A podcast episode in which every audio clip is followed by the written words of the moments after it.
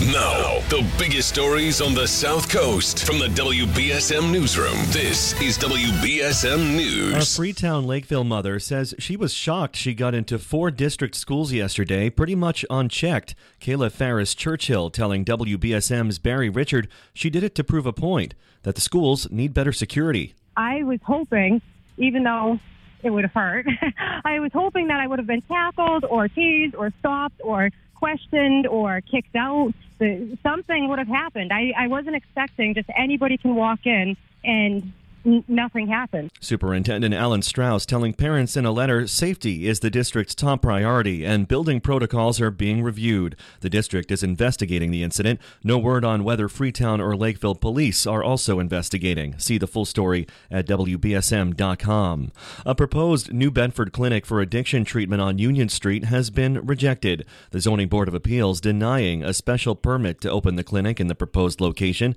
WBSM South Coast Tonight broke the story following the vote yesterday. Critics, including Mayor Jon Mitchell, rejected the idea of putting the clinic in the downtown business district. Mitchell previously told WBSM he expects Recovery Connection Center of America, the applicant, to appeal the decision.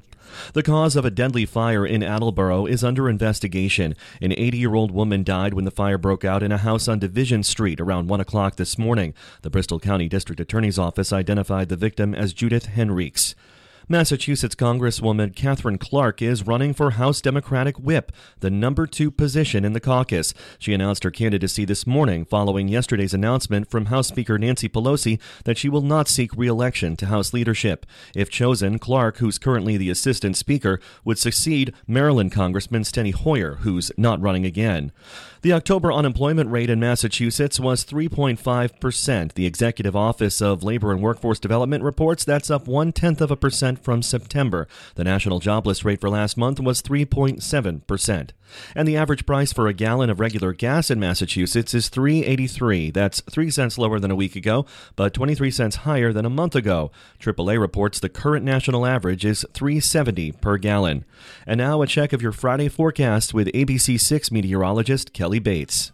Forecast for tonight includes mainly clear skies, but temperatures will be dropping off into the mid 20s. That's how we'll start off your weekend. Saturday's looking sunny, but chilly, cooler than average with a high of 45.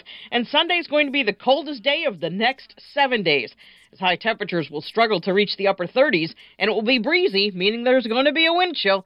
From the ABC6 Weather Center, I'm meteorologist Kelly Bates on New Bedford's News Talk Station, 1420 WBSM. I'm Phil Devitt for WBSM News. Stay up to date with New Bedford's News Talk Station, 1420 WBSM.